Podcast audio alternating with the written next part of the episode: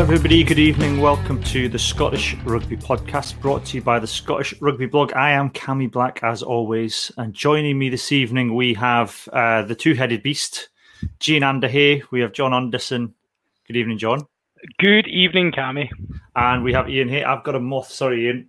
There's a moth flying around my room. Oh. At some point, I'm going to catch it. It was all the way through the intro. I thought it's, I'm like um, it's like Karate Kid. You know when he gets the chopsticks. Oh, chopsticks for the fly. Yeah, so see me doing that. In. I'm going to try and.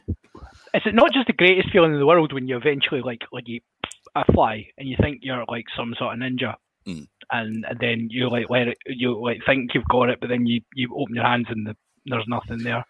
Well, we're here. We've got well, we're probably in for the next hour and a half at least, which is how long we're normally on for. So I've got an hour and a half to try and catch this moth. we'll, we'll, celebrate in style when I do. Keep us posted, mate. Keep us posted. um, was, it, was, it, was it maybe two years ago you had a spider in the room that had to be dealt with? I did, yeah.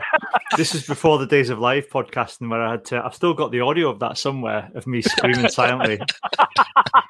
I think it was you and. Um, Sandy, maybe Sandy, you and Sandy, and I had to kind of just say, "I'm, I'm going to have to leave you." It was a huge thing, But the size of my fist, just crawled out from underneath the piece of furniture, and I had to go and deal with it. Thing is, I threw a book on it and thought that'll do it for the rest of the podcast. And then I think I then had to leave you again because it crawled out from underneath the book. just lifted the book just, up. Just right. Gorilla pressed the book out the way and threw it at you. Actually, it's Skynet have sent Terminator spiders through through time to sort out Cammy. Must be an English spider. I can't remember what game we were talking about. it, was a, it was a long time ago. Ah, anyway, and that spider's so, surely dead now. Spiders to one side, we're definitely dead by the time I'd finished with it. Um, I made made doubly sure of that. Um, spiders to one side for a minute. You, uh, if you're watching us live this evening, we're on YouTube and Twitter and Twitch. We're the only rugby, rugby podcast still on Twitch, I think. So hello to everybody listening on there. Um, we are also broadcasting on our super secret social media group, which you can join if you sign up for um, our Patreon, which is if you go to uh, patreon.com slash Scottish Rugby Podcast for three pounds a month um, and you get access to our super secret social media group where you can make friends over Dungeons and Dragons um, and and such like, and other other sorts of weird chats that go on in there. It's lovely to see our, our listeners bonding over their shared interests. Um, you also get access to exclusive episodes um, and ad free versions of the podcast. Uh, if you want to listen to the podcast generally and you don't want to sign up to it, you can listen to uh, us on Spotify, Acast, and Apple Podcasts, wherever else you can get your podcasts. We are also sponsored by manscaped.com. And if you're watching this, you can see it going along the bottom. If you go to manscaped.com slash Scottish Rugby or manscaped.com and enter in the code SRP, you will get 20% off plus free shipping on some uh, fantastic male grooming products, such as the uh, clippers for your downstairs areas, nose hair trimmers, uh, ointments for your um, for your balls. Um, which, as we've established, the, the, ointments can also be very good for relieving blisters if you're a guitar player as well. So, um, we've all had a crack at them. Um, I've not had a crack. I'll be honest. Full okay. disclosure. I've done the nose hair trimmers. Still have not. I've still not. Still not let loose downstairs. I, I, may have nicked myself again yesterday. Manscaped is on, not on responsible. For, yeah. uh, I think. I think if, if you're not following the manual correctly, Iain, yeah, well, the, Bible. see, I, I was. I, I, actually found the sort of manual when um, I took loads of cardboard to the dumping shit yesterday. I swore, sorry. Um, um, and it says like you should do it in one particular direction, and that's the direction I was doing it in, and I've still managed to nick myself just above you know so, it's it's easy to do it because the quality of the blade it is an incredibly sharp blade and it pumps out a good RPM on it. So yeah, the, really good quality products. If you don't follow follow the instructions, you will chop your your downstairs off. So and when they sent us a new blade, I used it up here. So if you're watching this, you can see my hideously shaved head. I'll just well, it's beautifully shaved. Hideously, I mean, hideous. You mean your own appearance? I mean, it's actually yeah, beautifully shaved. It's done a fucking job on it, Iain. It's my own wretchedness that's the issue. Because the last time, last time I shaved my head in lockdown was with a beard trimmer, uh, and that took like two it hours. takes a good while. I I, I, I cracked and invested in some proper, proper hair trimmers for me and the lad in the end, mm. and the the difference is, yeah, when I, when I started looking, like all it's all the sort of mid range price ones were all all sold out, and I was like, oh, "There's no way I'm paying two hundred. Well, in my foolishness, I thought, "There's no way I'm paying like ninety quid for a pair of hair clippers. The, the barbers will be open shortly, won't they?" I've gone beyond the point now where I can get away with trimming it myself. I'm going to have to wait for the hairdressers to open. It's too big now. There's too much I've, of a mess. There was someone in my work went down the route of uh, having really, really put some effort into trimming their hair properly first time round.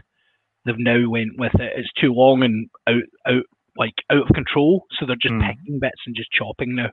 And it's like you know, just going for like a mad style of just. I think it's probably indicative of maybe losing it in lockdown 17 or whatever we're at now.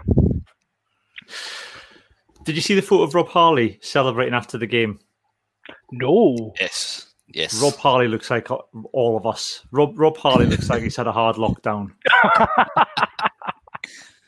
full, full, full dad bod. And fit. I mean, do you know? But what what an athlete he is with it. Yeah, yeah, yeah. Full dad bod, massive mop of hair and gin, huge ginger beard. Oh, good old Rob. He's Harley. the man we all aspire to be. Yeah. Um, so um, yes, go to manscaped.com slash Scottish Rugby, you get 20% off plus free shipping. Plus, you help us a little bit as well because uh, because we uh, do get, we are sponsored by them. And I should mention that is an advert. Be very clear hashtag ad. Even hashtag though Iain was partnership. doing his best to make it not seem like an advert. oh, no, it's my own stupidity. It's, it's my own stupidness. Um, anyway, we're going to move. We'll move let's let's move off the uh, male grooming. We'll move on to some mm. rugby. Um, what, do, what should we do first? Should we should we do the women's Six Nations first? Because um, and then we can we can talk about Scotland France in a minute. Um, there's not been much else in the way of news. Um, I don't think elsewhere. No one no one signed anywhere. I think Charlie um, Shiel and Henry Pyrgos have yeah, signed contract extensions, which means Finlay Christie's probably still staying in New Zealand for a while longer. Mm, and, but they're uh, going to be behind Ben Vellacott anyway now, aren't they? Most likely. Uh, was, oh, was Groom, that's it. Nick Groom. I think he's, he's away. He'll be away. Is he away? Is he? He'll be away at the end of the season. I think. Uh, I think I saw that on Jamie Lyall's Twitter. Um, hopefully the train will toot him on. You know, give him a goodbye toot.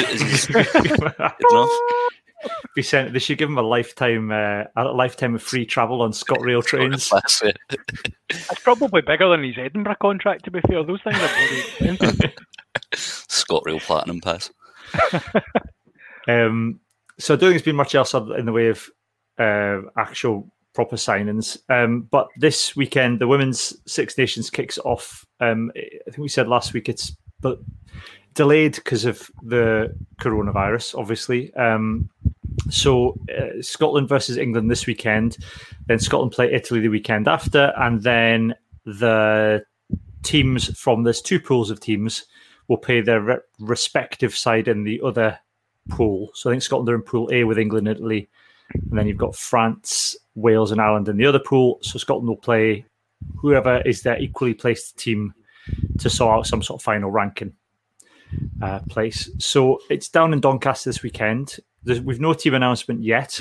We have, though, if you are in our um, super secret Facebook group, we are um, doing a, a, a, women's fantasy Six Nations, which they set up on the official site. So um, that'll be good fun. Um, it's it's a hard one with Scotland women.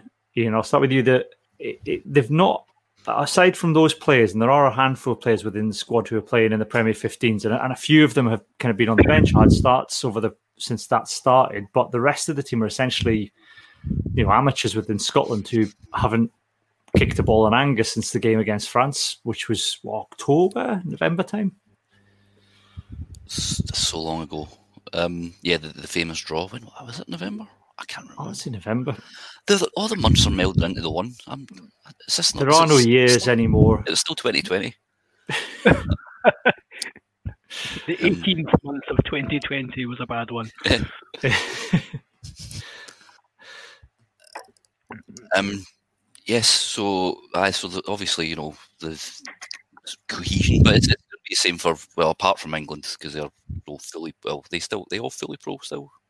Mostly, I think. Mostly. Yeah. So maybe you know there's going to be a lack of cohesion. Um, obviously, you know, England are one of the best, if not the best team in the world. Um, so it's going to be very tough. But as the, the women showed against France, you know, you know, if, if they have a good day and, and, England have an off day, anything could happen. But obviously, it's going to be extremely tough um, to go down there with, uh, you know, with a, a, team that's not been able to play much together uh, for, for considerable time. Yeah, I mean, I was reading John on the um, the offside line. I had a an interview with Rachel Malcolm today, um, talking about the shift in mindset the Scotland women have had, and I think we we kind of saw that. And it was October. I've double checked now. That game in October. Um, that the what Scotland, I think she was saying today is you know Scotland women have now gone out to play their own game and not worry about the opposition. It's not about keeping the score down. It's a different kind of mindset. They know that if they go and play their game, they can give anybody a you know anybody a game. I think that's it's quite interesting to hear that because it seems like there's more of a, a plan and that almost try to emulate the men in finding the Scottish way of playing. Yeah, and I think I think that's really important for you know thinking about the the women's game and thinking about how it's promoted in Scotland. Um, you know, finding that way of playing is re- like and doing that quite early. And you know, obviously, the Scottish women's team's been um, playing internationals for many, many, many years, but you know, really we've had a focus on women's rugby prop- properly, like mainstream focus for maybe five, six years, kind of most really. And you're starting to see kind of finding that style is then developing. Like girls are watching rugby and watching people watching you know people playing a game that they want to play and the earlier we can identify that kind of Scottish style and really kind of start to be competitive with it is really, really important. So it's great to hear that mindset change and it's great to kind of, it feels very professional actually. And it's probably feeding through from having a number of fully professional players in the squad or, or around the squad. And that kind of filters back through to the, the rest of the kind of setup. So, no, really positive. Yeah, I think the other um, thing is obviously the again we, we talked about this um, a couple of weeks ago with Jade Konkel announcing that she's off to be a trained to be a firefighter in London. Um, there was a stat I read on the it's on Rugby World. I pulled the stat out. It said last year and she made seventy seven carries, which is more than any other player. Um, now Scotland only played three matches, and as a comparison, CJ Stander was a top carrier in the 2020 Six Nations with 78 carries across five games. so it's an average. She was making an average of 25 carries a game, which I mean, Scotland are really. I mean, you know, I know, I know Rachel Morgan was saying that the, the you know, obviously it's a time for other women to step up and and play their play their part and you know find players that can fill that gap. But it is going to be a Missy and. Well, absolutely. You know, she was the first um, so woman to break the, the glass ceiling for Scotland players by being the first uh, Scottish professional, and you know she's such a, a, vital cog in that machine, as we can see by the, the amount of carries she makes. Um, and as well, you know, sometimes the Scotland scrum can struggle, and she's been so good at picking it up from the base and, and dealing with things. Um, she was, you know, she was fighting fires there. Now she's doing it professionally. Hey, um, oh, zinger. Um, no, but this thing it gives someone an opportunity uh, to to step up. Um, you know, when whenever you're sitting on press conferences, you know, one of Gregor Townsend's most commonly used words is opportunity. Um, so yeah, we'll need to see who's uh, teams announced tomorrow. I think at midday, um, mm-hmm. and so we'll we'll see who fills in that spot. Yeah, um, I think that the the interesting it'll be interesting to see what they've worked on after the France game. You and I talked about that after the game, Iain, and we were saying that the really the the one hindrance was at scrum half they had Mhairi McDonald in, and, and a lot of the passes were going quite high. It was almost like the kind of issue we saw with Scott Steele against Italy, where the, it's hard to get momentum when you're catching balls balls in the air. And it almost felt like there was there was a chance for Scotland to win that game. I think if they if the passes were a little bit more to hand and a bit more of a quick delivery from the base of the ruck, there was there was definitely a lot of structure in attack and a lot of things to work on. Um, yeah, and there is like uh, you know the Scotland women's team. They do play quite a similar style to the, the men's game. Uh, it's, you know quite fast, um, people like Hannah Smith, uh, brilliant sort of centre, um, plays a sort of Huw Jones style fashion. Um, and then you've got friend of the pod and guest speaker Rhona Lloyd and, and Chloe Rollie. Um, I can't remember the game that particularly well, but you know there was. Um, yeah, I mean, it's just one of these things again. It's just about the players playing, getting more time together at the highest level, and getting you know getting exposed to uh, better teams, and then you know upping their own game um, to to counter that. Yeah. So we'll um, the games on um, iPlayer the weekend, and so presumably available afterwards. I think that's right. Iain, you look puzzled, yeah. like I was. Yeah, I'm just thinking. Well, could could they not just stick it on BBC Two or something? Could they not stick it on one of the big tellies channels? You've you would have thought so. They've yeah, done that before with stuff. Yeah, or even um, BBC Scotland channel. You know, um, it's. I mean, I think it's. Yeah, I thought maybe you know having it not running concurrently with the men's game might be a good thing because sometimes you get a bit of viewer fatigue, or you know you've got other stuff to do. Uh, you know, you can't sort of go right you know, you have to make a sacrifice somewhere and take stuff to the dump, for example. um, but no, I think I think it should have been if they put it on a proper channel. Um, they could have attracted more viewers, and because a lot of people, you know, haven't been exposed to women's rugby yet, um, and it's, it's you know for people who thought, say, the Autumn Nations Cup games were boring. Um, this is it's a bit faster, obviously, because it's not all just mass bolt bashing into each other. It is a bit of a faster game and a wee bit more exciting. And there's less the less reliance on kicking as well because there's not you know the that kind of game that Scotland are playing at the minute, booting it 500 meters yards down the field, try to stretch defenses, isn't there? There's a lot more running in it. On you yeah, go, John. I've got thoughts. I, I, I, was enjoying your chat, mate. Sorry. Um, yeah, no, there is. It's it's, it's yeah, it's definitely a fa- it's a faster game. It's probably more, um, yeah, the, the skill levels involved actually, like the ball ball skills are probably like I would almost say higher than the than the, the male game in some ways because uh, there isn't that reliance on kicking for territory. There isn't that reliance necessarily on the set piece as much, um, which makes for yeah, just makes for a better game. So um, I would highly recommend anybody that's watching tonight or listening back to this who hasn't as yet dabbled in watching any of the women's games, do so. Um, you you will find yourself watching a very entertaining game of rugby. I'm just looking at this. So um, the kickoff for England versus Scotland is three o'clock on Saturday. Now at uh, on the same time, BBC Two um, is um, Death on the Nile, the 1978 version of Death on the Nile, followed by um, another film.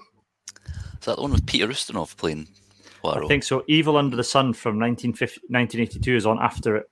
On BBC One, it's Escape to the Country, Ready, Steady, Cook, and Money for Nothing. So it's not, you know, it's actually quite insulting almost in a way that that you've got these you know, you're not cancelling these what are essentially reruns, like crap, you know, crap films, rubbish. What, Escape to the Country? Who's watching that on a Saturday afternoon? I mean, and, and also, I mean, it's a, the the missing opportunity as well because uh, you've got live Heineken, the, you've got Heineken Cup rugby, which is Wasps versus Clermont on Channel Four.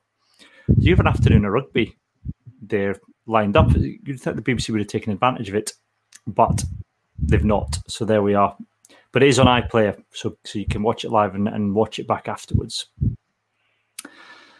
Um, let's talk about France Scotland then. Now we, I know a lot of other podcasts and other rugby outlets are doing their full Six Nations reviews. Um, our position on this, since we started the podcast, is always if you do your review straight away after the last game, you don't get a chance to really talk about the last game. So we'd normally, unless we lose, in which case we we want to talk about the last game as, as little as possible. Um, we tend to talk about the last game, and then the week after we do our full uh, tournament review. So that's what we're going to do. We're going to do that, and then we'll do our we'll pull together our alliance squads and things as, as we are legally mandated to do at this time of the uh, World Cup and Lions cycles. Um, so Scotland France. Um, I'm I'm going to save my negativity. I've got some negativity to talk about and, and, why why why we maybe should need to temper our excitement about that game. But I'll, I'll, throw that. I don't know. I might throw that in towards the end. Um, Iain, it was a good game. Uh, incredible game. Um, you know, I think even even neutrals absolutely loved it. One of my pals in Ireland messaged me at the end. She was probably more excited than I was because I, I, was dying after helping John move flat. Um, uh, yeah, it's you know so exciting. Um, some excellent tries. You know, you had the the, the brilliant Penaud try, which you know just you know all sort of French flair, and then our winning try, which you know how many times have we seen Scotland drop the ball in that kind of position? But uh, you know to go through twenty phases and then clinch it in the eighty fourth, eighty fifth minute, I think probably eighty fourth or eighty fifth. Um, a phenomenal match. Uh, some big performances from from both uh, both sets of players individually, and then some some poor ones. Uh, Brice Dulin, thanks, buddy. yeah, that was interesting, wasn't it? I mean, that was almost a um, that was almost a, it was a very almost a very Scottish thing to do, John. Yes, I mean, I can't. Still, it's almost like you know that way of. It's almost taking such a shine off the Scottish win and maybe that's the negativity you'll speak about. But yeah, it was it was peak Scotland, and I do I'd noticed that it's been shared on a few social media sites. The the wiki page has had a had a Cammy Black effort put on it, where Bruce uh, Bryce has been added, uh, is suggesting he's now uh, French Scottish, and that he's the uh, third third most popular person in Wales until he was guillotined after the Scotland game. Maybe we should call him Bruce. Maybe Bruce, Bruce. is the right name for Bruce. Bruce Dulin. Bruce, Bruce Dulin. Bruce Dulin. Frabafeldi. Yeah, it was. I mean, it was an epic brain fart, wasn't it? I mean, what's he playing at? But I don't, well, I think that this is where I come into. I think one thing I would say, and we'll, you know, we'll talk about the game and all the positives, in is we have to look at that win in the context of what France had to do. Now, France had to go into that game knowing they had to win by was it twenty two points? Uh, twenty one. Twenty one points. So they have to win win by twenty one points plus get a try bonus point. I think. So yeah. the decisions, the decisions France were making, they, I, I, they wouldn't have made it had they met. I mean, it's their own fault they didn't meet us in round three because they all went for waffles, but the decisions they were making were based on the fact that they knew they had to make, win the game by 21 points. So I think especially after the Duhan try went, Duhan went over for the first try, you could see that they got desperate because they were chasing the championship rather than trying to win the game. They were trying to win the championship, and I wonder how much that played into Bruce Dulin's decision making at the end because he, it, you know, the, the pressure of having to think right, we're in the lead here, but do I need to take it up the pitch? to try and get another score. Where does that put us in the final table? It doesn't get them 21 points further, but does it push them a little bit closer? Does it cement them into second? So there's all these little decisions. So I think as much as yeah, you know, Scotland played phenomenally well, and all the stats show that Scotland dominated in terms of possession and territory, but I do think you have to view it in terms of France were trying to win a championship by 21 points and so they weren't necessarily making the on-field decisions they would have done in normal circumstances. Is that? I mean, is that just kind of the Scottish negativity coming through, John, or is it a legitimate point? Uh, so I think we always have to treat those final matches in championships with a degree of caution because inevitably there's always something a bit different about them. And as you rightly say, you know, France had had an objective to meet.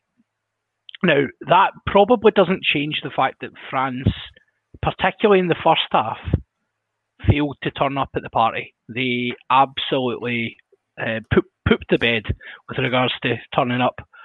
And yeah, they ended up chasing it. And because Scotland were putting them under pressure, and Scotland were doing all the right things. And again, you, we'll, we'll talk about Chris Harris inevitably through through the podcast, but he was putting the French under immense pressure, and every mistake, every time the ball gets knocked on, that's another two, three, four minutes away from them.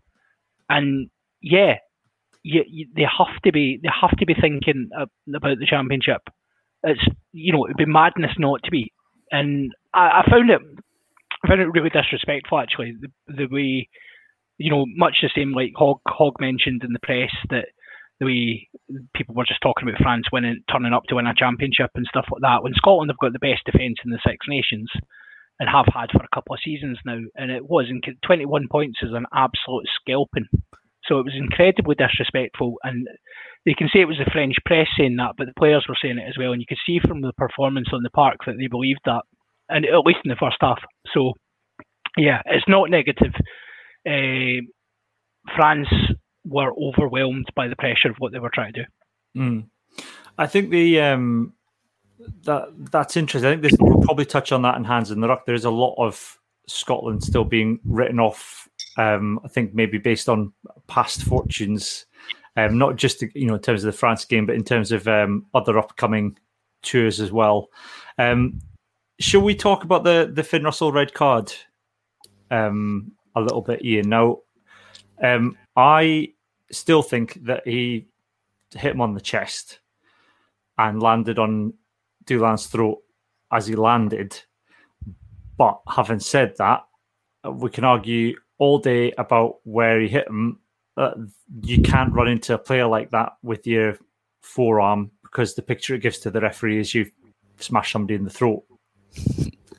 Um, yeah, when I was watching it again yesterday, like I've, I've paused it, like tried to go through the freeze frame, um, and you can see like it's, it's quite hard to tell by the angle where because you can see his elbow uh, makes contact with Dulin's shoulder, but then you can't really see the angle of his forearm. You know, if his arm's up, um, then he's you know potentially going to karate chop him in the throat. Uh, if it's but if it's lower down, then it's more sort of chest area, um, like the very tip of the chest. Um, but yeah, it's, it's, he's sold he's, he sold a wee dummy, and then he's he's not had time to put his arm out fully. I don't think. Uh, Dulin's tackling, uh, tackling. I've turned into Ben Skeen. Um, his uh, tackling technique uh, left a fair bit to be desired. I thought, you know, he's coming very high. Um, you know, if, if Finn Russell doesn't get his arm out the other end, they're going to end up smashing into each other like rotting sags. Um, so I mean, obviously, us being big Finn fanboys, like I, I didn't want to see him getting red carded, but I, I, I, don't think it's red card. And like you said, most of the damage seems to have done when he's fallen on him and then and then properly crushed his throat. Um, yeah, I, I watched. I've I watched the game with the um, without the ref, without the uh, crowd sounds, and the the sound you could hear Bruce Dulin kind of struggling for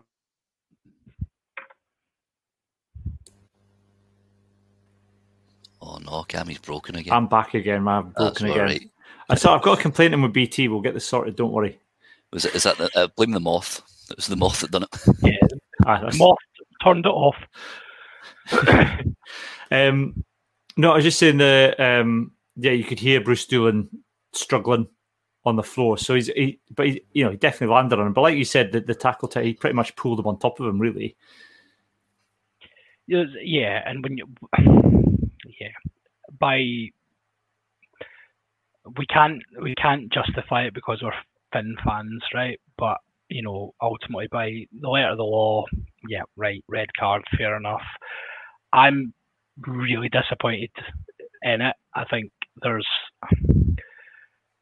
there's there's an element of trying to change players' behaviour, right? But it, I'm not going to go down the route of saying let the boys play. It's a contact sport, etc., etc. But there, there's two parties in every tackle, and we are approaching a place now where we have to start to be thinking about if players are going to go high like that, and then you know if we're going to allow the fend in any shape or form, you know, f- frankly, right. So a handoff is a open palm to the face potentially and then pushing someone to the ground with your hand. You could cause a lot of damage doing that. Therefore, do we need to be looking at that? How far do we want to go? Um, I think there's the consistency element as well, in that you've seen probably a hundred of those incidents through the Six Nations, including a certain little Welsh Torag, Mr. Williams, um, who whose was worse than Finn Russell's. Let's be completely honest, and wasn't even looked at. So a wee bit of consistency on that front. If you want to change players' behaviour, yeah, you have to have zero tolerance on it, but it has to be zero tolerance across the board. If you want to make it a safer sport, then you need to be talking about lowering the tackle height as well. So this idea of letting players go above above the waist is, you know, that's going to have to go. Did you see Ben Kay's? Sorry to interrupt, Cammy, but did you see Ben Kay's tweet earlier today? No. Um, he, he's written a two-part tweet saying that. Uh, oh, wait, I've got it here, but I've accidentally swiped on to part two. Um, over the last few weeks, I've become a firm believer that in the current shift in world rugby approach to head contact, rewarding the choke tackle has to go. Uh, encourages upright tackling, but more importantly, encourages ball carrier to dip head to ground more than should be needed. Ireland had success early on via England with choke tackle, and Billy V dips into contact.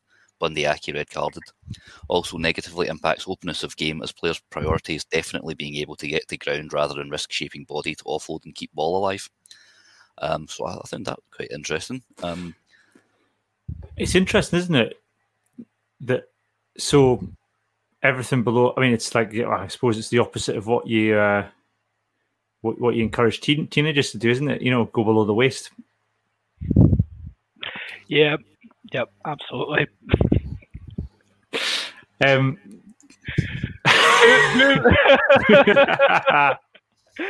Moving on, on. We've, got, we've got a comment from Ryan. Ryan says, "As a Welshman, I know you three guys didn't win the tournament for us on Friday, but thank you anyway." Well, thank you You're very much, welcome, Ryan. Ryan. Yes, we did. We were there, shouting on the boys. We yeah. did win the tournament. Um, I don't know how you'd ban the choke tackle. I'm trying to think how you'd. I mean, I suppose the only way to ban the choke tackle is to go for is to to limit, like I said, the tackle then is only below the waist. Yeah, but then you take it completely takes away the comp, stripping the ball off somebody, doesn't it? Unless you unless you kind of say, I suppose the referee would have to call that you were going for the ball and not the man for a strip. For so, a strip, so you could have like um, Wayne Barnes shouting "strip, strip," and then it would just be very awkward if you know somebody starts taking their top off or. but wouldn't you have? Wouldn't you have? I suppose if if someone gets hold of the, the ball to strip then you have to call maul immediately. Well, that's it, yeah. But then you, there has to be something done about the maul as well because you've got that situation. And as much as I love when Scotland do it, you've got that situation where it's funny how a maul collapses as soon as it's called a maul. Mm. Uh, and you know, it's like should be a penalty. It should be a penalty all day, and it's the defending team is collapsing it and then lying on top, so it should be a penalty all day. And I think there's a lot of work to be done around the maul as a spectacle because it's a bit of a throwback to a traditional forward based game that isn't necessarily going to be drawing in the the average punter. But uh, yeah, it's maybe, maybe but, and it only it only happens. I mean, really, it only you only get proper maul off lineouts anyway. These things that are called mauls in the middle of the, you know, the, the result from choke tackles. The tackles, yeah. I've never seen one that's resulted in a drive and maul. Every single one ends up with a, a scrum turnover Yeah.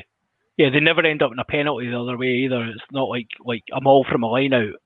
It almost always ends in a penalty to the attacking team, whereas mm-hmm. the the choke tackle maul never ends in that. It ends in everybody flopping on the ball, and hopefully you can see the ball and inevitably a scrum half shouting at the referee that pointing between seven players' legs that you can see the ball. Um, the other thing we should mention, we'll go through the, the individual performances in a minute. Um, the the way Scotland finished the match. Now I know Bruce, our friend Bruce Dulin, who we've talked a lot about tonight, um, had had a, a, hand in that. But I don't think we've ever seen Scotland play with that much control in you know after 80 minutes of a match has been played. But I was thinking, I can't think of a time when we've seen Scotland in the opposition 22 with 80 minutes on the clock. Normally, we're either in our own 22 or our own half trying to win a game, as we were against Wales. We're not normally in that position. So it's quite, it was refreshing, I think, to see Scotland kind of, and particularly Ali Price, who we'll talk about when we go through the players, but that control and the physicality right to the end and just the patience as well. We haven't seen that from Scotland before. Um, yeah, like I said earlier, you know, 20, to go through 20 phases and and this is one thing that's always bugged me with Scotland is that when we get to that position, it is just it was just constant picking goals, picking goals, particularly against like Ireland or Irish uh, club sides. You know, eventually you end up getting turned over because they they're so good at defending.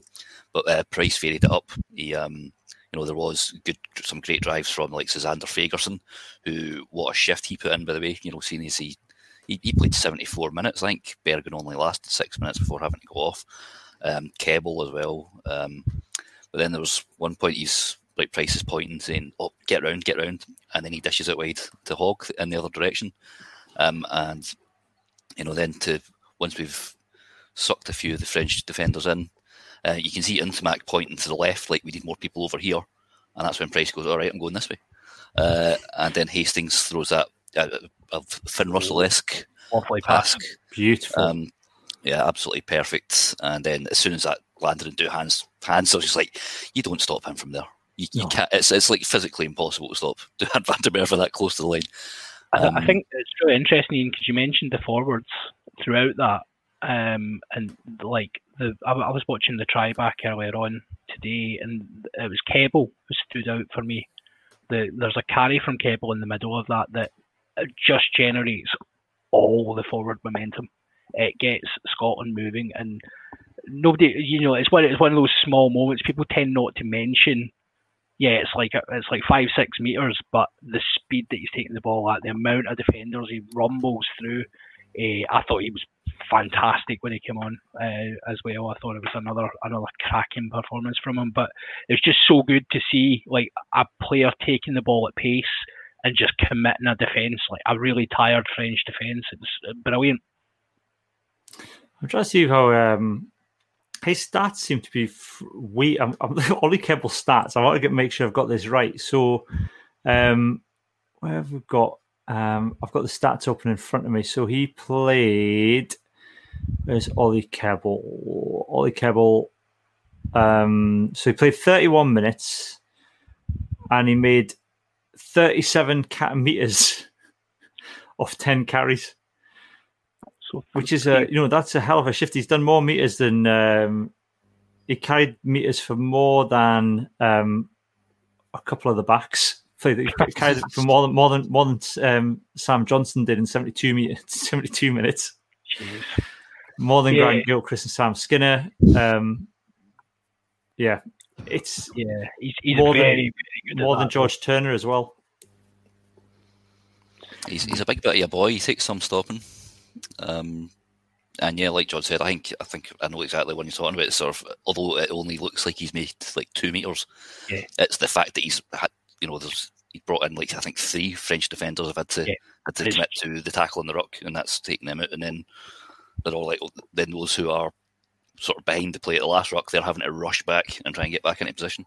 It's just yeah. generate that quick ball for the scrum half because his positioning on the place back as well is perfect. And it just generates that's that's the pace and that's when Scotland start to come alive and you can see like if you know you've got the wider angle and you can see the backs starting to get excited at that point.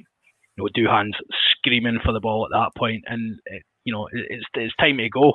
I think he shouted it a couple of phases. He called it a couple of phases earlier, actually, when they showed a wide angle that yeah, there was space out there. Um, but they pretty much went. I mean, they went line to line, pretty much in the space of about three minutes. I think in that that period, and, and France were competing for the ball, but they did really well to kind of. And and Hamish Watson again, he was just everywhere. He was in terms of the work that he does to kind of secure the ball with with Jamie Ritchie as well was really impressive. A couple of times that he, I think, kind of went in as the support drive and obviously took the French defender off the legs, which stops him from being able to compete for the ball. Because then Wayne Barnes is shouting no hands. So it was, yeah, very strange to see Scotland in that position. I'd started off telling myself I was going to have a glass of wine while I watched it, and um, I woke up in the morning and there was the best part of a bottle gone. So that's how good a game it was. Yep. Um, should we go through the? We'll go through the team. We didn't do uh, player ratings on the blog, but we'll, we'll, it's one of those games that's worth talking about the individual performances. Um, how do you want to do it? Do you want to start? Should we just go fifteen down? I may as well. Oh, I go for it. Stuart Hogg. Eight. It, eight. Captained yeah. well. Captained very well. kicked beautifully. Um, looked like you know again, not maybe not his liveliest game with ball in hand, but just looked very composed. Yeah, and there was that absolute was it that that clear that kick as well. Oof. Yeah, yeah, Lovely. yeah. Love the kick. Um, so really yeah, I think I think it's fair. I mean, I think the captaincy suits him. I would say. I think I was a bit skeptical of having a fullback as captain. I still am skeptical about the practicalities of it in terms of when you have to talk to the referee, but it works or it's working. He seems to have got more of a handle on it, and he's he's playing with a much calmer head. Iain. Yeah, and he's I think he's very good at talking to the referee as well. You know, he's he's very calm, uh, measured tone, and he you don't obviously hear all of it, but whenever whatever you do hear, it's, it's quite precise. He's like, "I will check this," blah blah. Um, like said, practicalities are, are, maybe a little, a little difficult, but he, he, certainly seems to have, um, like you said, you know, he's he's, he's stopped go and try to do everything himself, and as well, I think he, he's he's really good at galvanizing the squad. Now he seems to have done, you know, they, they seem like a very tight knit group again. Um, and I thought it was an absolutely lovely touch that he uh, he let Ryan Wilson uh, lift, as he did with the Calcutta Cup when he mm-hmm. had uh, Cherry and Redpath lifting the, the, the Calcutta Cup uh, to have Ryan Wilson pick the hold the Lions trophy up with him. Uh, it was a you know a lovely touch. Yep. Um, Darcy Graham. Six. Six. Yeah. Why are we going for six? I would have said a seven. six, borderline seven. Um, I just, I mean, obviously he's stuck out in the wing, but a lot of the time I, I forget he's playing. I mean, there's he's, he's obviously had some personal issues, uh, you know, which we won't divulge because he doesn't want them divulged. Um, but I don't know. I'm, I'm, I'm worried he's stagnating a bit or kinghorning, as we could maybe call it. I don't. I don't think it's as bad as that, Iain. Come on. I think. I think the problem. I think the the thing with with, with Darcy is I think the, he he does the hog thing. I think that, and he's still quite young.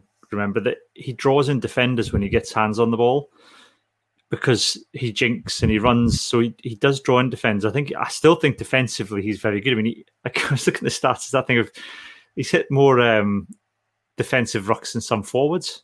he's a feisty one. He is a uh, feisty one. Um, just a, a, a, flanker and a tiny, tiny, tiny winger's body. I think he does all right. I think we, I think it's that thing with Darcy Graham is he kind of is a people expect him to do something every time he gets on the ball. I think part of the next stage of what he needs to do is to learn to make that work from a little bit more in the way that Hogg had to in his career. Is that people, uh, opposition defenses know what Darcy Graham's going to do now a little bit more. That he is a tricky runner. He's going to jink around them, and he he does use that to draw in defenders, but maybe he needs to do it more, or you know, maybe a couple of others, maybe a bit of a kicking game to his to, to him as well, so he can sit in the back three. But I think a I think a six is harsher. I'd say a seven. Six and a half then. John.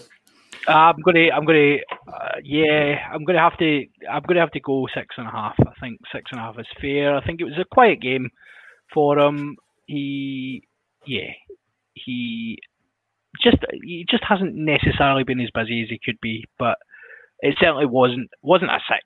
Like yeah. Ross Ford was a six. um, Chris Harris, nine. Nine point nine. nine, definitely. Uh, sensational shift, um, especially yeah. defensively. You know the um, there's that crunching hit on Vakatawa, which is loved it it's uh, as well. He's, he's had. To I stood up from the sofa with that. I, I gave him a standing ovation when he did that. I mean, that's like Vakatawa is such a potent runner and threat. You know, it's like he thinks I have to hit him early before he gets ahead of steam up, and he absolutely creamed him.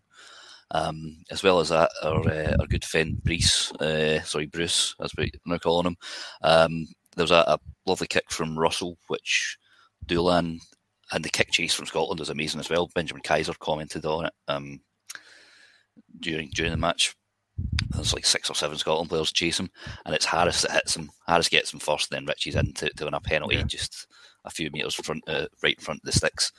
Um, and then the, the, tackle again, but he, he, he seemed to have it in for Dulin, didn't he? Um, you know, that cover that covering tackle was just unbelievable. I mean, I think he's got a lot of pace. He doesn't look like he's quick, but he has got a hell of a lot of pace. I mean, to catch, he was turning round. He had to spin 360 to, to get back to do that cover and tackle. He's, he's worked so hard to get across there as well, like so so hard, and you know, you can see. So any lots of fans have commented on Chris Harris and said, you know, he's you've heard you've heard people saying he's stealing a shirt. Or what he's got nudies or Townsend, and you know all the really really derogatory things people have said about him. And you know we've we've criticised him on here as well, so we're not we're not innocent in that front. But we're certainly we've tried to understand what it is he's bringing to the team. And if you want any indication of what he brings to the team, look at look at how much that meant to him on on Friday night. He's his desire to to physically dominate his opposition and to be everywhere was phenomenal. And you know, there's a reason he can cover wing as well. Yeah, he's quick. He is yeah. quick. Uh, he might not have like amazing attacking skills, but he is a phenomenal defender. Yeah, we've got Dougie Lowe, a friend of the podcast. So surely that game will finally silence the highest doubters. I would hope so. I don't. I don't. Th- it may do within Scotland. I'm not sure it's going to do outside of Scotland. Um, although we probably in hands in the ruck talk about some Lions stuff. But Chris Harris is currently with some bookmakers ten to one to make the Lions squad, which is I will say now that is easy money because given his versatility, that, that there's no way that Chris Harris is not going to be in the Lions squad if he's fit slightly smaller squad though this time, isn't it? Or that's what the rumours are. But um, but then he can cover wing, and I think that that's what's going to go in his favour. I think if he was purely a thir- an out and out thirteen, I'd agree with you. I think guy he's maybe. I think the fact that he can cover, get and and the, and get the this consistency, I think will probably see him there. We we said on the pod a couple of weeks ago that he was very much a Gatland thirteen. He was very much in the the, the, the kind of same vein as your your JD two sort of 13, you know, very defensively sound, very, very, very strong, um, well organised, maybe not like doing much in attack, but didn't need to. Uh, yeah. Maybe the only thing lacking is a kicking game, but you know what? That's fine. Um, Martin Bell is asking which bookies. I'm not going to advertise uh, gambling sites on here, Martin, but it's a fair bet that if you Google it, you'll find it. Um, We're not going to advertise them unless they pay us. they pay us thousands of pounds. Um, I'm not going down that road again, guys. I've been there. It was, oh yeah, we're not. We we've again. listen. We've we, you know we we've demeaned ourselves enough by describing our uh, male grooming habits. Promoting gambling sites on the podcast is a stretch too far, Literally. unless they will pay us lots and lots of money. Yep. Email podcast at scottishrugbyblog.co.uk. yeah, I, I um, popular opinion. I'll be there. Sam Johnson, seven. Seven. Talking of kicking games, did you see his attempt at kick? that was that was Alex Dunbar against Ireland esque. That was. We talked about yeah. Scotland. Scotland centres play Scotland centres playing twelve. Who just for some reason it's like there's a hoodoo on the shirt that means you just cannot kick the ball. Unless you can be Redpath. Aye, true. Yeah, he'd. Uh, yeah, get, I think that's the one thing. I mean, I thought Sam Johnson had a he's had a decent Six Nations. Um, the uh, he's done all right, but it's a shame we didn't get to see more of Cammy Redpath. I think this tournament after that he had such a good game against England. Um, but Sam Johnson did okay. I don't think he's necessarily the twelve that Townsend's looking for, though. Nah, maybe uh, he's not really a playmaker. Um, he, he can pass very well, as I've said mm. a hmm. few times, but um, you know, Redpath's. I mean, John Johnson will charge at you. He's he's done a couple in the last couple of games he's played. There's been a couple of really good sort of just breaches right through the middle that he's done. Um, but uh, again, it's his you know he's defensive. Uh, he's a, he's a big strong boy. Um, he's very good defensively. Um, yeah, that set that set move off the line out that he got the ball for. I mean, he was almost almost through. Hmm. Yeah, whereas sort of Redpath, who's maybe got that wee bit more gas and a bit more of a step, he might have made it. But you know, again, we're just that's all ifs and buts. Uh, but no, another solid performance from Johnson. Um, you know what you're getting with him. You know, doesn't, doesn't make a lot of mistakes, um, and an all round a very just a solid, well-rounded player. Yeah. Um, Duhan. Eight. Eight. Yep. I think that's yeah, fair. Yeah. Yeah. Okay. Yeah. He got two tries. Yeah. He took them very well. First one. Yeah. That wasn't a try. that should. Look. Took it well. Karma has to. Karma has to even itself out at some point. You know, you get you get you get them. You get some. You get some. You don't. Indeed. Indeed. Um, yeah, maybe could have done better for the penal try. His positioning was possibly a bit suspect. I thought Chris Paterson, I thought was a wee bit unfair in commentary. He said, like, oh, oh, he needs to bust a gut to get over there, and you see it in the replay. He is, but he's you know, he's too far away. Too far and away then, to get stepped, but his positioning probably to start with isn't like great. But you know, you get Penaud, Penaud's a cracking, cracking attacking player and does have a step to die for. So you know, like you, it's understandable. And do yeah. just did it back, back to him, right back to him at the end as well. So you know, one each. That's it. Hi, score, score draw, mate. Score draw. I suspect Chris Paterson has never got into coaching because of that. I think it's probably because he is too harsh and too critical. and he knows he just he know he knows he's got that within him and doesn't want to subject players to it. You you mean Chris Paterson is the the millennial Jim Telfer? Yep. That's it. And he just he, he thinks he just he can't he doesn't want to inflict that on other people, so he sticks to the corporate work. Although, have you seen it on the official podcast? He broadcasts from inside his car, and I can't nice. decide whether or not whether or not he's had some sort of Alan Partridge esque breakdown and is dri- driven to Dundee in his bare feet to eat Toblerone because the lockdown's got to him, or whether or not he's just it's just his wife's kicked him out and he's sleeping in a lay-by outside of Galashiels. it's a couple of bad investments. if, if anyone's got any uh, where's Dougie Donnelly or or where's Chris Paterson? Have you seen Chris Paterson recording the official Scottish Rugby podcast in his car what? outside of Galashiels? Get in touch, let us know. What service station is he in today? Have you served him a Toblerone? See, I was joking with someone earlier on that, that I was I was trying to get someone to listen to this, and they were they were like, "Oh, I don't know much about rugby," and I was like, "Well, neither do we." To be fair, we end up we end up talking about snacks more often than not. it's like, okay, so Toblerone, here we go, guys. So, Chris, if you if you do need help, uh, blink. If if uh, you know Al Kellock is keeping you prisoner in his car, that's it. Let us know. Blink twice. Let us know you're safe. Um, Finn, Finn Russell. Seven. Seven. Seven uh, just. six, probably. You know, really, we have to be like decent enough game, solid, but he did get sent off.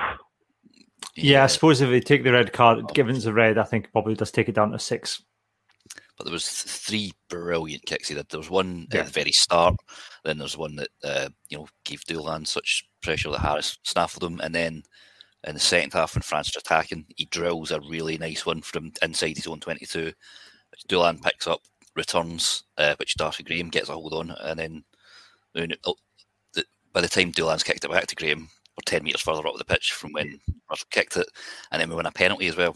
Um, you know, he's, he's not had, he's not been the full box of tricks. Um, I know what, what do people want from him? You know, I mean, it's a hundred percent, hundred percent kicking rate as well for the game, which again is pretty vital when you're in these tight games with you know against a team like France. There was one kick I think was fairly speculative and didn't, didn't come off, but I don't think there wasn't anything else on at the time. Yeah. So well, sort of rubber one out to the wing. Yeah, but you know there was nothing else on at the time, and he was under pressure, so it wasn't it wasn't necessarily a bad choice. If it come off, it would have been okay. But it wasn't. Again, it wasn't a classic, you know, Finn performance. But I think we also need to kind of just appreciate the times that he does have the quiet games and just keeps things running. Well, that's it. It looked like one of those games that he was just going to kind of like you could see almost from the first few minutes that he was focused like really focused on it. Was it was game management, and just making sure that we were playing in the right areas and stuff. So I think, uh, yeah, it's you can tell sometimes when the way Finn sort of starts a game, you can tell what Finn you're going to get, um, and obviously we love all the Finns, but you know, not not not everybody's quite a fan of the. Yeah, I guess that that kind of that's a new string to the bow is trying not to force things.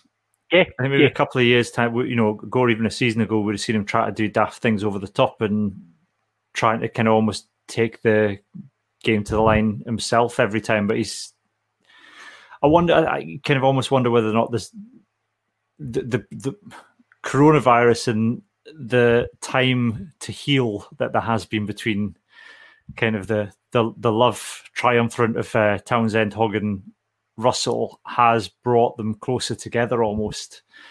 That there is that tr- Russell now trusts in what Scotland are trying to do and buys into it. Therefore, he's happy just to kind of chuck it about a bit and trust those around them a wee bit more. Iain. Uh, yeah, you know, the time is a great healer. Um, but you know, that's I mean, Townsend, Hogg, and Russell. You wouldn't say they're fiery characters. You know, they're all quite calm, level-headed guys. Um, Hogg's probably the one who shows the, the, well, you know, the, the most sort of passionate displays. You know, when he's celebrating, like you know, his hair flopping about beautifully at the end of the game. Um, but no, he's you know he's he's now playing at one of the, the biggest teams in the world. Um, and he's you know he's he's he's growing as a player as, as all players do, and you know he'll be two years time is probably when he'll be is he 28 just now? Something like that? 27 yep. 28 uh, you know when he's when he hits 30 he's going to just be you know game maestro. He's going to be oh god he's going to be like Johnny Sexton good but better because he's actually got more than just booting up in there. Um, Ali Price who I think this game confirmed is better than Antoine Dupont. Finally, I'm proved right. Oh, hot take, Cammy. I love it. But yeah, he, was demonstrably was, so. He lasted eight minutes. Yep. He kicked, kicked kicked more meters off less kicks. He was um, yeah, carried he more. Was, he was very good, wasn't he? And uh, again, sort of, it's back to that we always have this thing of you bring in players against Italy and you say, "Oh, look, they looked amazing. Look, look how fast Scott Steele was. Look at this. Look at that. Ali Price a better player. Let's let's not." Yeah, Ali Price didn't. Ali Price very rarely nowadays flings balls about a meter over someone's head from the base of a ruck when you're in good attacking position. I thought that was one of his best games. Uh, yeah, there was only sort of I've sometimes moaned about this, the length of time he's taken to. Well, not the length of time all the time. I'm not saying he's slow, like delivery, but a lot of time he's pointing at, he's because he's out at the ref, like, oh look, no, he's cheating, and then we end up losing a penalty. Um, I think there's only one instance of that, but you know, every every player's going to make one wee mistake in a game. Uh, I think that was his only one. I think for, for scoring out of 10, eight, eight, eight and a half. Um, yeah, especially for so, that last passage of play. There was the possible. Um penalty try that were they were looking at because Price um, is it Bruce Bruce Dulin again, wasn't it? Oh, that was the Penaud one. The Penaud one, yeah. Um, that, but actually, if you watch it back, I think Price has two choices because if the ball bounces, if the ball bounces and Penaud catches it, and when Price makes his tackle, it's a legitimate tap tackle that doesn't happen. So then, but then if he doesn't tackle him, he makes it through the line. So it's a 50 50 shot. He can't see what the Price can't see what the ball's going to do from his position. So yeah, I think he has to make the tackle in that position because if Penaud catches it and he doesn't make the tackle, he's in for a score. So it, I don't think it was as bad as decision as people made out. He had to do something. He, he was yeah. damned if he does, damned if he doesn't. Um, I think we, we maybe dodged the bullet there. Um, yeah, but I think if he, I think it's only a. I think um, as um, Wayne Barnesy Barnes explained at the time, it's um, it was a penalty try if it wasn't a try because he was playing advantage. Yeah, and it was good that Barnes was really sensible with that because you can imagine, like, so let's for a moment extrapolate that out and say that it's Scotland v Wales in the same situation, and we have a French referee, you guarantee that the French referee we've got double double jeopardy coming down, probably getting sin binned anyway. We're going to get penalty try. We're going to get you know public execution as well, just to be sure. Um, so it was good. Barnes, I, th- I thought Barnes had a really good game as well, which I don't always say about him because I find him really irritating his pigeon French and he's um, talking to the, the mate, mate, mate. It's a bit, that's a bit Guy Ritchie, isn't it? all right, Lukey, mate. All right, Matty, mate. How's it going, Barney? All right, uh, lovely jobby. Check if that's a knock on, would you, darling? Nice one. yeah. Um, Ali Price was faster than Antoine Dupont and his delivery from the base of the ruck as well. Just in terms of adding my my um, adding to my dossier that I'm compiling of why Ali Price is better than Antoine Dupont. He was uh, five uh, percent quicker on uh, delivery of ball on not three seconds from the base of the ruck than Antoine Dupont. So, um, someone said this. Someone said a sure poor price box kick. Now we're talking about this. Uh, poor price. Richard Hawk says the price poor price box kick led to one of the tries. Now I've watched this back, and I don't think it was a bad box kick. I think the ch- the chase, the follow up uh, chase, I think by it might be Darcy actually, wasn't that great, but the kick itself was was decent. I thought was probably the right option. But I think yeah. after a few phases they did score, but I don't think it, was the box kick itself was the wrong decision. I don't. I'm just not sure that the, the chase was this this was great. going to be one that like co- like come up in hands in the ruck for me. Actually, is people criticizing like so. There's like the consequence of what they're calling a, a bad box kick. Well, a bad box kick, like a bad line out throw, is uh, it's all about the constituent parts. And as you say, the the chase wasn't good enough, right? So a, a box kick is, is only as good as the chase and it was poor. But how far do you go before you start saying like, okay, so a bad box kick cost us a try? No, it didn't. There was countless phases after that try, eh, after that box kick, before there was a score made. You know, do we say, oh well, you know, Stuart Hogg kicked the ball off really badly and France scored in the 26th minute. Therefore, Scott, Stuart Hogg's kickoff was bad and cost us a try. Shut up, you know. I've obviously been flippant and like, been funny about it, but like it just it really strikes as being a, a kind of we have we have this unquenchable thirst to criticize our players as as a group of fans, and I just don't understand it. It's it's really strange, and like it's almost making me have an unquenchable desire to criticize our fans. um, the back. Let's go. We'll do the scrum then uh, backwards. So um, Nick Haining, I thought was had a had a seven of a game. Yep, he played really well. He plays better. Nick Haining's weird. He's a weird one. He plays better when he starts for Scotland than he does coming off the bench. Yeah, I think he plays better for Scotland than he does for Edinburgh as well. um, he's, he's, he's, a solid lumpy boy, isn't he? He's, you know, he, he was taken yeah. into you know those monstrous French forwards and not taking a backward step. Um, Skittle in them, wasn't he? he was, yeah, he's a, he's a solid lad. Uh, yes, I'd, I'd, maybe maybe not quite an eight, seven and a half him. Um, I, he probably doesn't get around as much as Fagerson. Um, but he's maybe he's big. He's a bit bigger and a bit harder. Um, yeah. Not the same Pat Ferguson soft or anything, but yeah. Well, you know, I think he's, he's a... Fagerson gets through more tackles in because well, Haining made five, missed one, but, but, carried for eighty minutes off eighty meters off thirteen carries. It's pretty chunky, isn't it? Yeah, which I think Fagerson normally gets through a lot more work tackle wise, but again, it's just you know they're asked. To, it's hard to tell because they're always asked to do different jobs in defence, aren't they? So tell you what, to go back to thinking of Fagerson, um, I think he needs to be, really start being very, very careful who he's carrying. If Finn Russell's getting a red card for what he done, Fagerson does that almost every carry.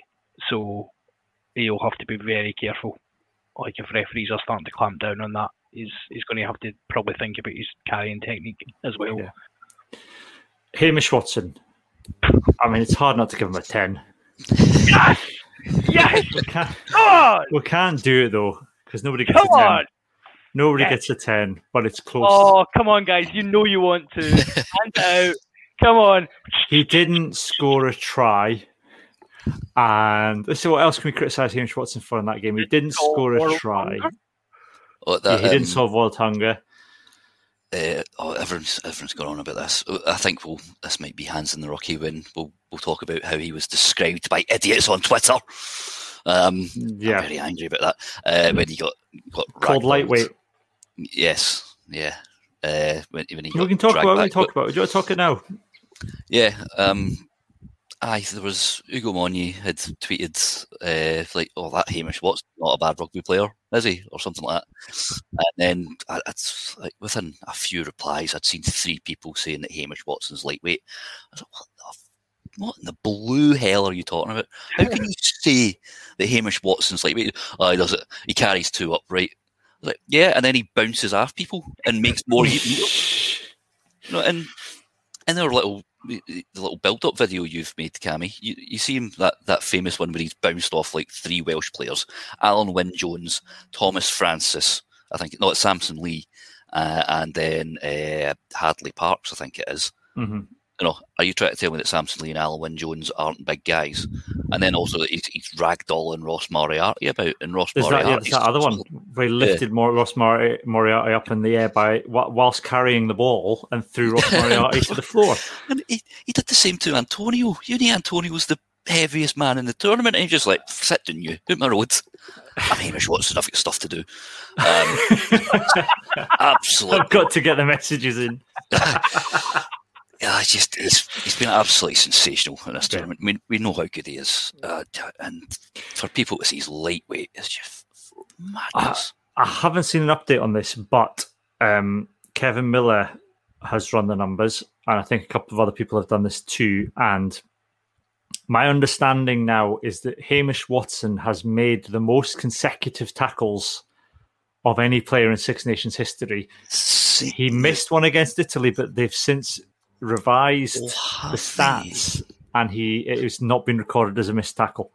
Excellent. So there we go. There's another Frenchman defeated because it's Francois Nali that was top it was. So, so uh, Hamish Hamish Watson. I need we need verification. We need official verification on that. I've got contact. I might ask to to officially verify that. But um, yeah, but the, he doesn't carry like Tom Curry.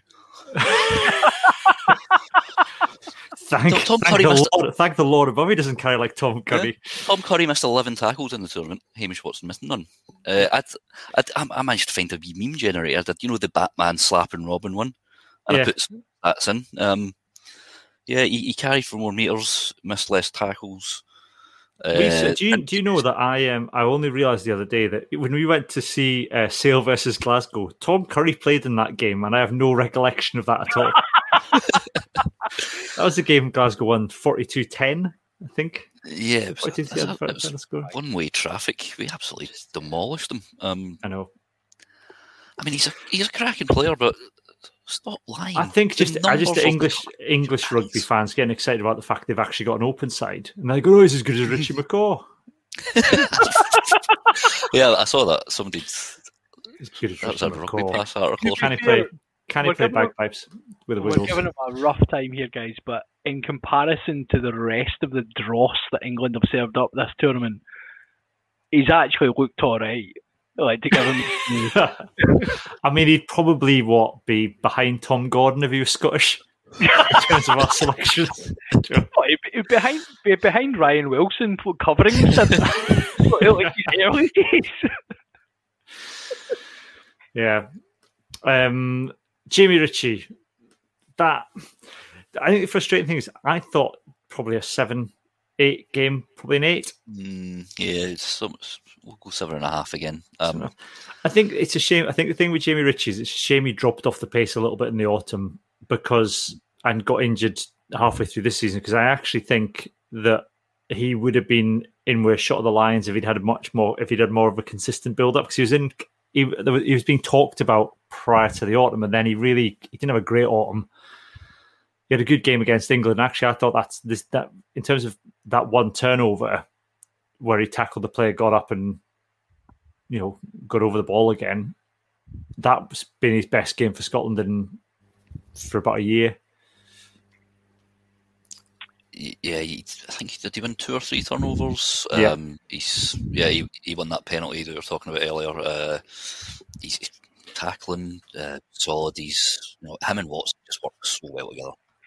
Well, better than Curry and Underhill. Um, yeah, uh, and he, I think, yeah, he gave away one penalty. I think, which that's not bad given the work that he has to do.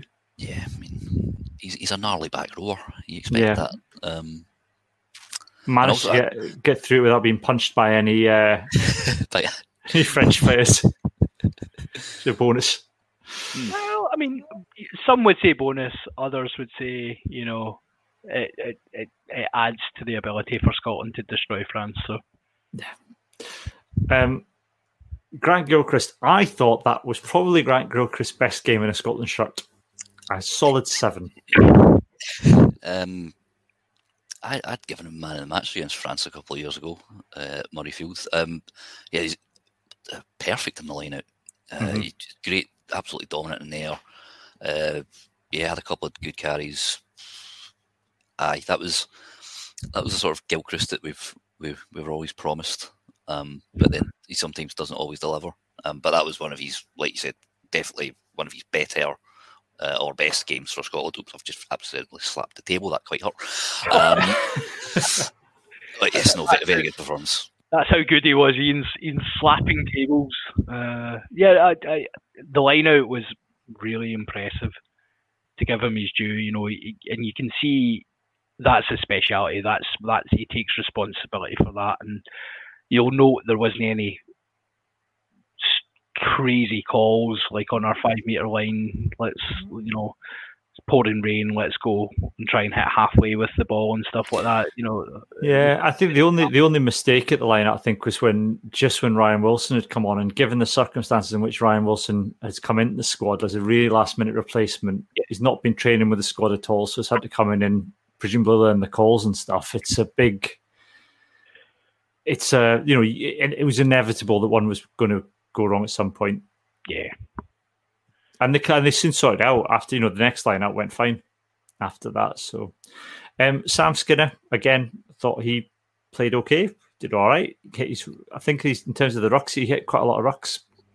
Yeah, um, stripped the ball off the, the French only about ten meters from the line uh, at one point as well. Um, yeah, yeah, I mean, they, they, they, were just, you know, they were dynamic or anything, but they were solid. Uh, and on a, a, day like that, that's exactly what you need. Yeah.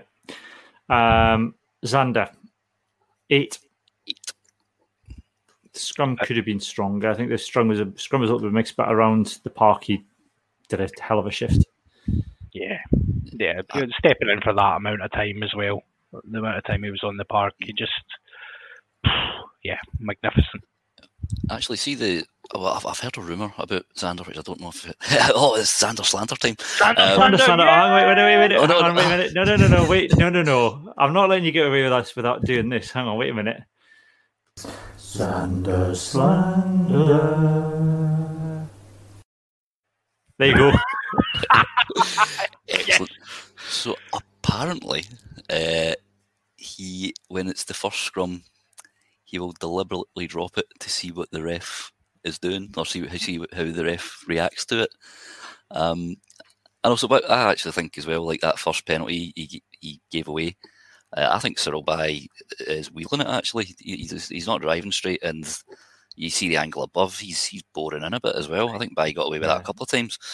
Um, but yeah, the, the work rate around the pitch. That's what when people keep going, oh, Nel should be playing because he's our best scrummager.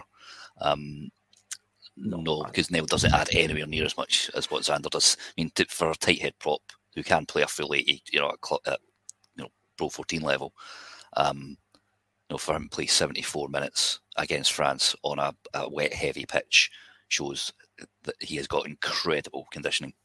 And that was this week's Zander Slander.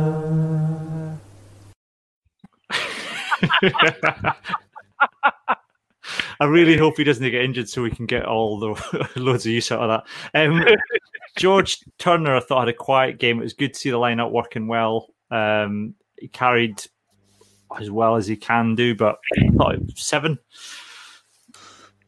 Yeah, seven seven line out was working well. He he got about a bit, you know, not nearly as dynamic as he has been, but there's maybe an element of, you know, he's he's played a lot of rugby as well mm. over the Six Nations, and the way he plays the game is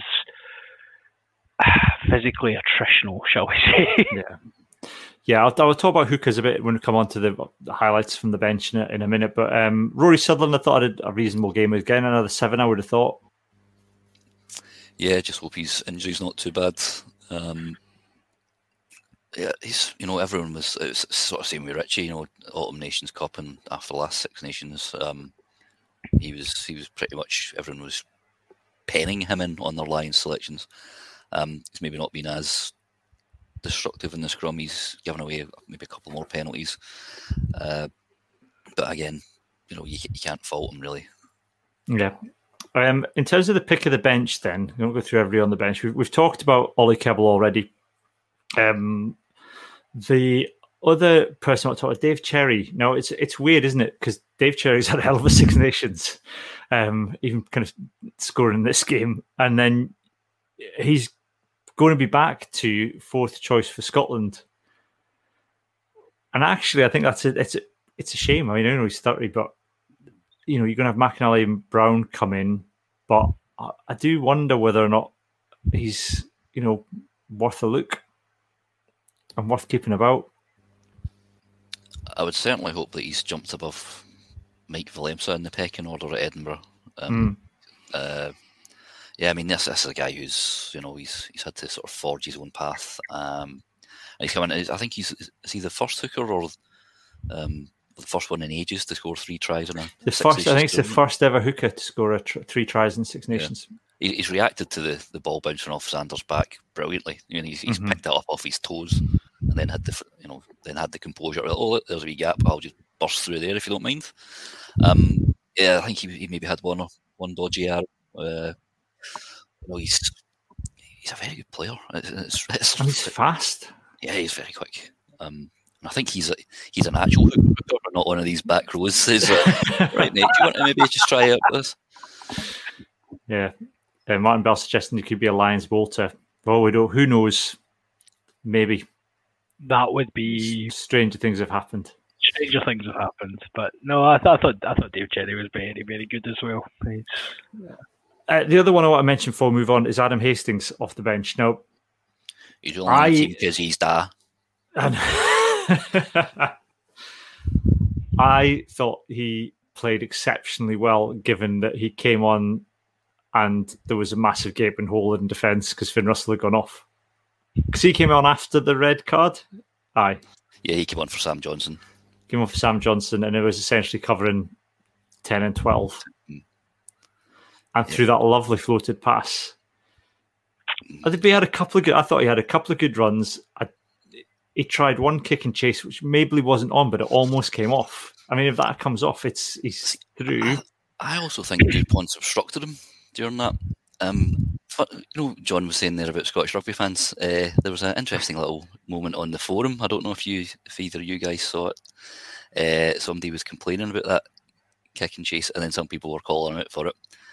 Um, and then he started PMing all of the, the admin team, like, uh, I'm getting like horrendous abuse here. It's like, no, people are just telling you to stop complaining. Uh, and, and, I looked yeah. through it all, and it was, and there, wasn't anything bad at all. You know, because obviously we take quite a firm stance on these kind of things, and nobody was being abusive to him at all.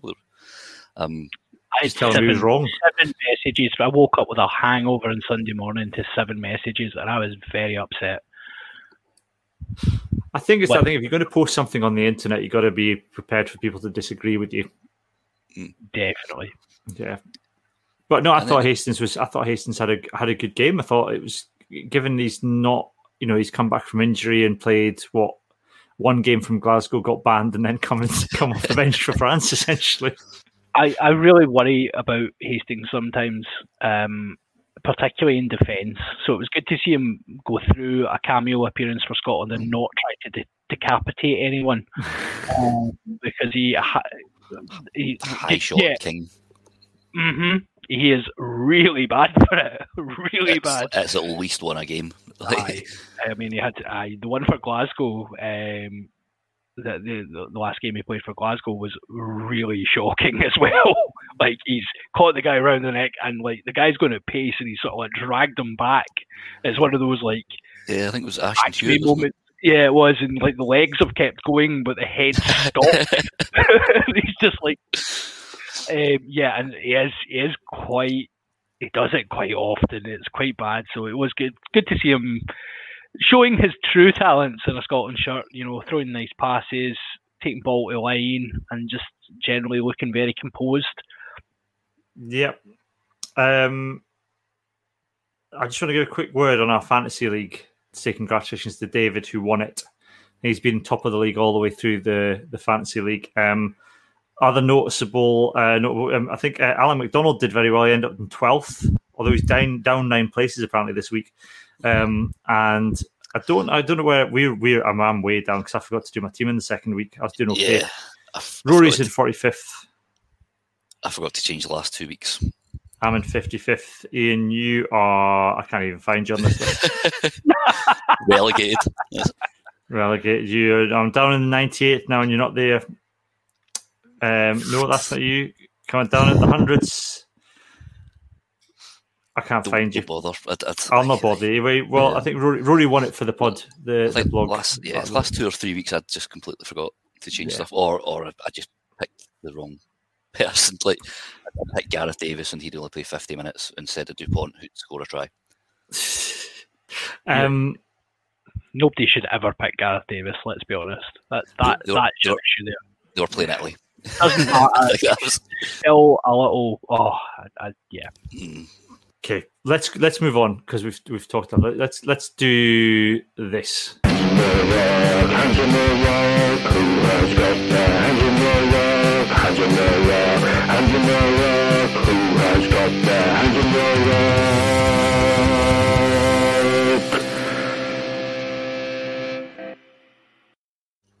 Yes, it's hands in the ruck time. Um, or any other business section of the podcast, I'll give you a warning now. Um,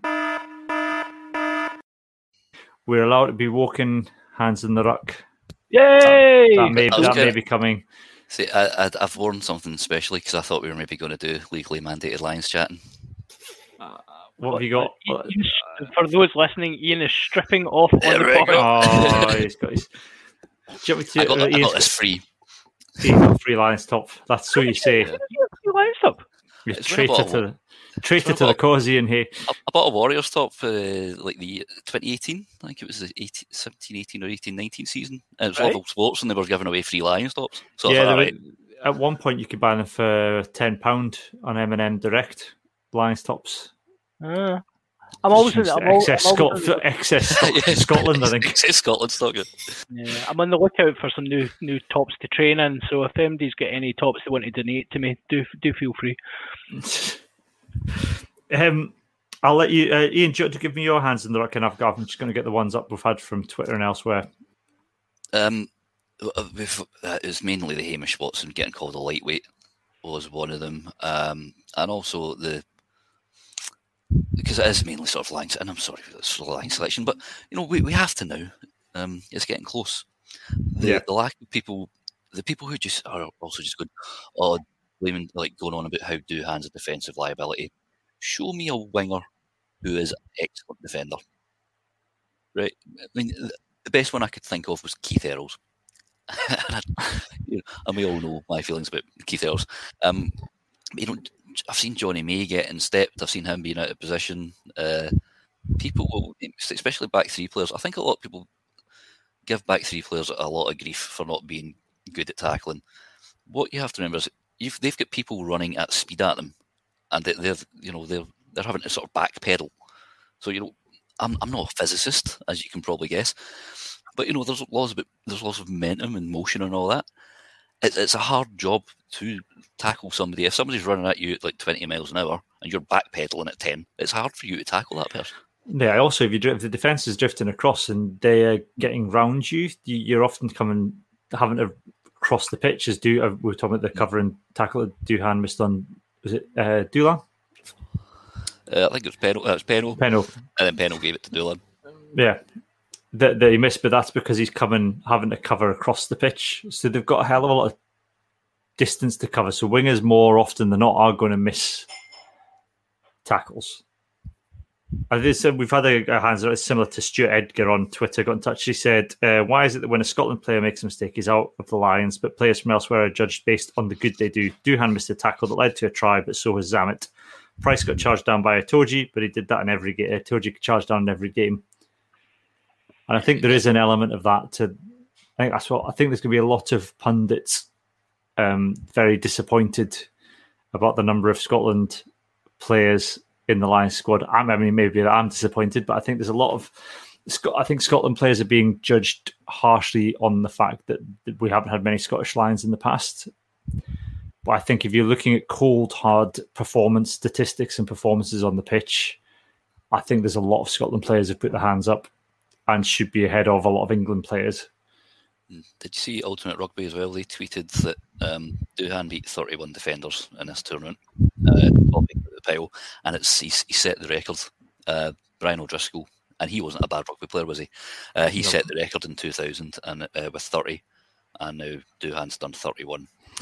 Most meters in the tournament as well, mm, 470. second most after after Bruce Dulin. Um, this is this this this podcast has become the Bruce Dulin appreciation. Bruce um, yeah. So he's uh, yeah top try scorer as well. Five. Yep. And as well, but, I've said like people like wingers don't. He, I think he only missed three tackles. Obviously, he's not made a lot of tackles because people don't want to go anywhere near him because they will get crushed. And as we saw with the first try against France as well, he's you know he you know, people were saying, why aren't we using, do, uh, you know, Duhan as an additional forward? Well, there you go. Your wish is granted. Yeah, you've got that utility back, that utility back that, um, you know, that, that Warren Gatland's looking for. You stick him in the front row, he'd be fine. Um, John, that's like RV Mark fifty six. Uh, like the world's gone mad.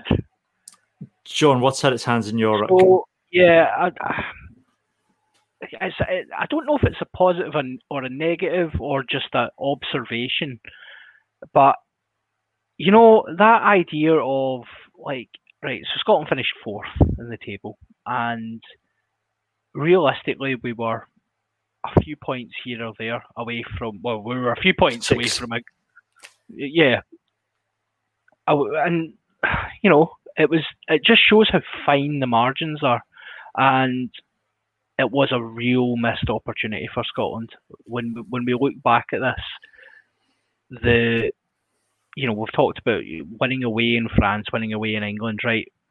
It shows the impact crowds actually have, and it was a different game. And Scotland, Scotland handled the occasion really well, and I think there's something to be said for the way Scotland maybe generated their own you know, we talked a bit about the, the subs generating a bit of atmosphere and generating energy. Um, I think Scotland could take that away from this, but I think you know ultimately we still need to look with critical eyes on this. It was a good Six Nations for Scotland, but uh, we probably would have accepted three wins uh, before before the tournament. How we came across those three wins were probably quite exceptional, um, and we need to now think about how we're going to move on from that and actually start mm. to build a wee bit of consistency because we should be beating Wales. Like frankly, we should have been beating Wales this season. We should be beating Wales. We're a better team than them. Yeah, and I think well, I, I think you know it's a yellow card. Yeah, was it a red card and a you know a bounce of the ball, a different referee yep. call at the end of the you know that for the Chris Harris turnover, and it's a different game. It's a different result. Um, Liam, Liam Williams pulling Hogg back off the ball. That would have given yeah. us a shot at goal to win the match.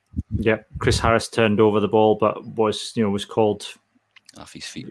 Yeah. Um, bounce of a ball and all that. Um, Roderick Mackay has said he's a late hands in the dark. He's really hacked off and not being able to hear refs and TMOs because of havering speculation from some arrivals who are obviously not listening to the to the officials. I like, I like, I, I do like. I mean, um, Andrew Cotter is one of the better ones for saying, let's have a listen to what the referee's saying here yep. and just letting that happen.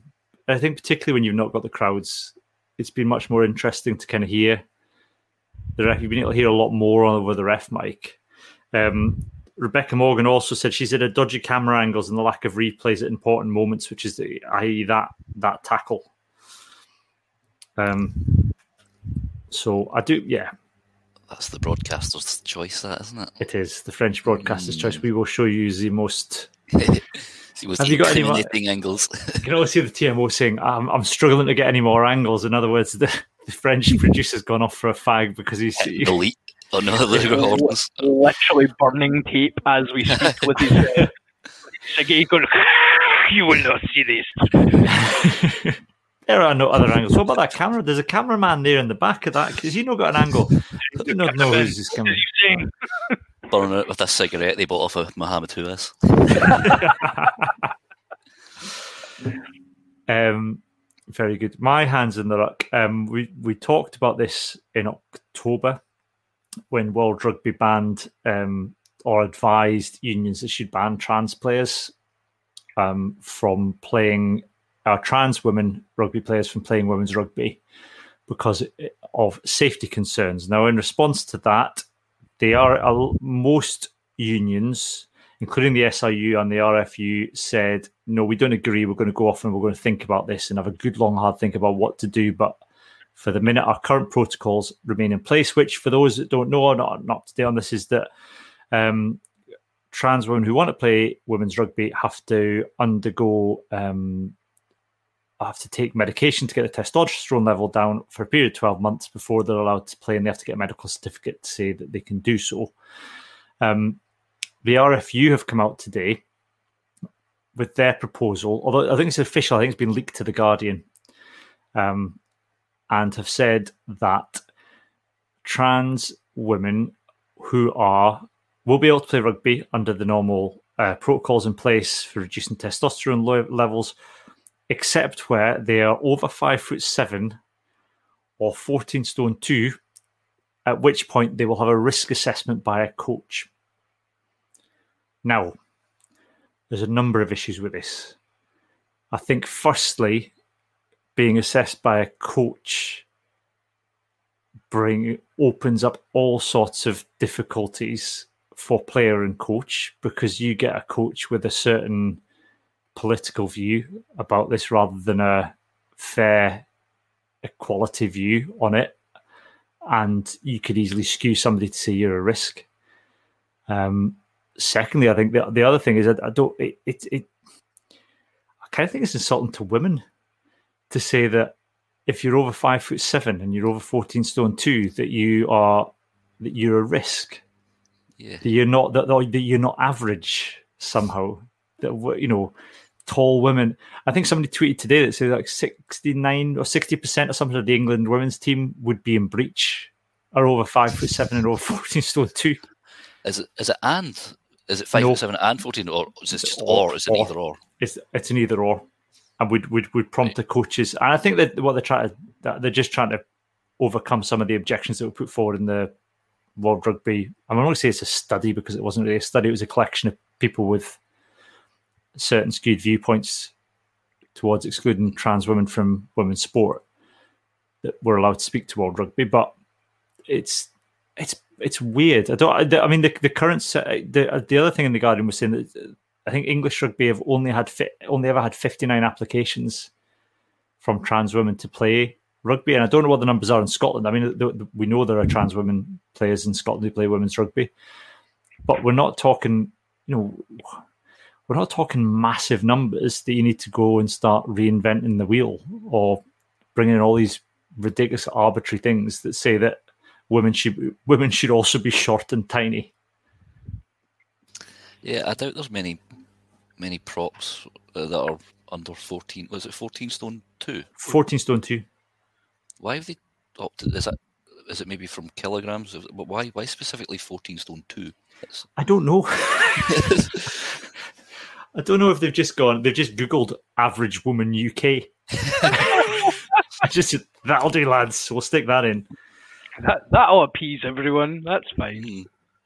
Yeah. That's, it's such a silly situation, isn't it? And it's one of those ones you just you just wonder where, like, where where are the the actual brain you know processes? Where where are the thoughts that are going into this, and who the hell is making such ridiculous decisions? I mean, it's mad. I mean, if you look at the men's game, I mean, this is uh, Johnny McGinty, friend of the pod. I had tweeted this out today. So Darcy Graham's five foot nine and thirteen stone. Matteo Minozzi is five foot ten and eleven point five stone. Faf de Klerk is five foot seven and twelve stone. Are you saying that none of those players are allowed to go and play against bigger lads? We talking about bringing weight limits into rugby? Because if you're going to bring it into the women's game, then you have to bring it into all games. Uh, yep, you absolutely should. Yep, that's the thing. I mean, where how far do you go with it? Yeah, and maybe there is an argument that you bring weight weight limits into rugby to make it safer, but that's not about that shouldn't be the exclusion of all others. Mm, yes, there you go. There's a comment just arrived. Yeah, Matt, Matt Simmons said, "Men, men, men are making the decision." That's exactly the issue. That's very there true, go, Matt. Matt. Too many men making making decisions about these things. So yeah. So hopefully, I would hope that the SRU doesn't propose to follow suit with this. Well, we do have we do have a habit of doing your own thing, um, both yeah. negatively and positively. So I'm sure you're getting in trouble off a World Rugby for it as well. so we've got. I mean, we've thing. got we've got the leading, you know, we've got the leading rugby doctor in the world in charge of these things. So hopefully he'll take a, a sensible view that means that rugby continues to be a sport for all in Scotland, rather than just a sport for some and and seen as you know one of the big sort of world rugby things is about inclusivity. Uh, yeah, yeah, it's weird. I mean, this is um, Trans Visibility Day. This is uh, Trans Visibility Day, day as well. So it's a, what a fantastic day for that to be leaked to the press. Oh. Great optics yet again. Mm. Yeah. So yeah, so watch this space. What happens with the SRU? But um, that's the RFU's plans. The SRU, I checked the website today. Still, still um, said they're sticking to their current policy and are reviewing it, and will make an announcement on that page in due course. So watch this space. We'll we'll discuss. We'll keep an eye out on that. Um, that's it for this week. We've gone over the hour and thirty mark. Can I just, uh, seeing as you know, we gave Wales a wee hand there uh, winning the Six Nations. And if I can just quickly switch to the, the round ball sport, uh, Diolch to uh, Gareth Bale for elbowing a racist in the face last night. Aye, fair play.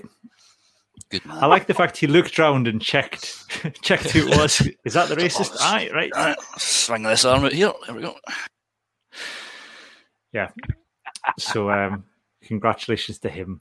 Um, that's it for this week. We will be back next week. Like I said, we'll have our full Six Nations review. We'll be looking back at um, Scotland women versus England. Uh, we'll do our Lions. We'll each choose our own Lions squads. I'm going to disappoint you all with my choice at 10. It's controversial. what? I we might think disappoint that's... you even worse. so that'll might, be out. I might find you both and hunt you down.